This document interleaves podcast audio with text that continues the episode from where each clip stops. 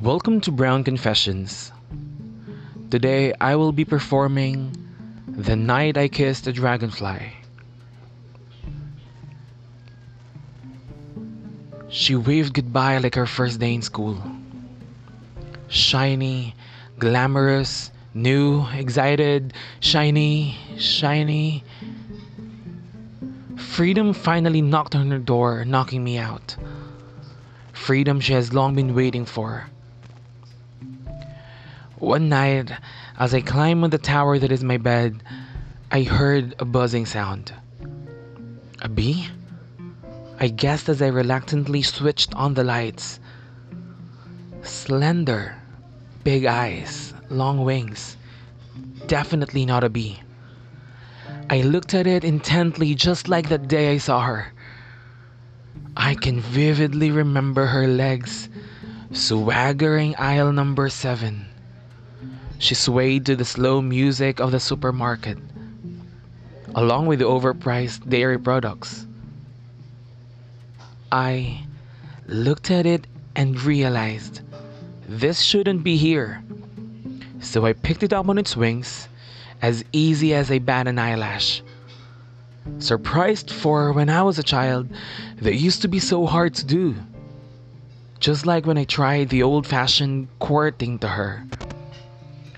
I remember sitting. I remember high school.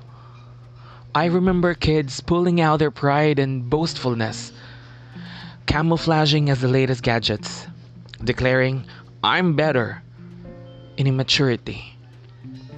I remember being seen and was asked if I was okay. My eyes confessed, but I don't know exactly what they showed. And I don't have any, so I simply said, mm, Last night I kissed a dragonfly. They looked at me. I am the news in the morning. I was the easiest masquerade because kids dig it. Sexual and gross, bordering bestiality. No one knew then that I was shy and felt left out. No one even cared if I was sad because they were curious. Curious if the dragonflies have lips. Wondering if I liked it. She waved goodbye like her first day in school. I wasn't ready, and I pretended I was, and they thought it was normal. She left in haste, not caring if I bruise or get broken. She just left, like that time she took the butter home unpaid. I remember arriving at a reunion of friends we both have in common. I remember sipping the champagne, sitting on a bar, I have no idea whose.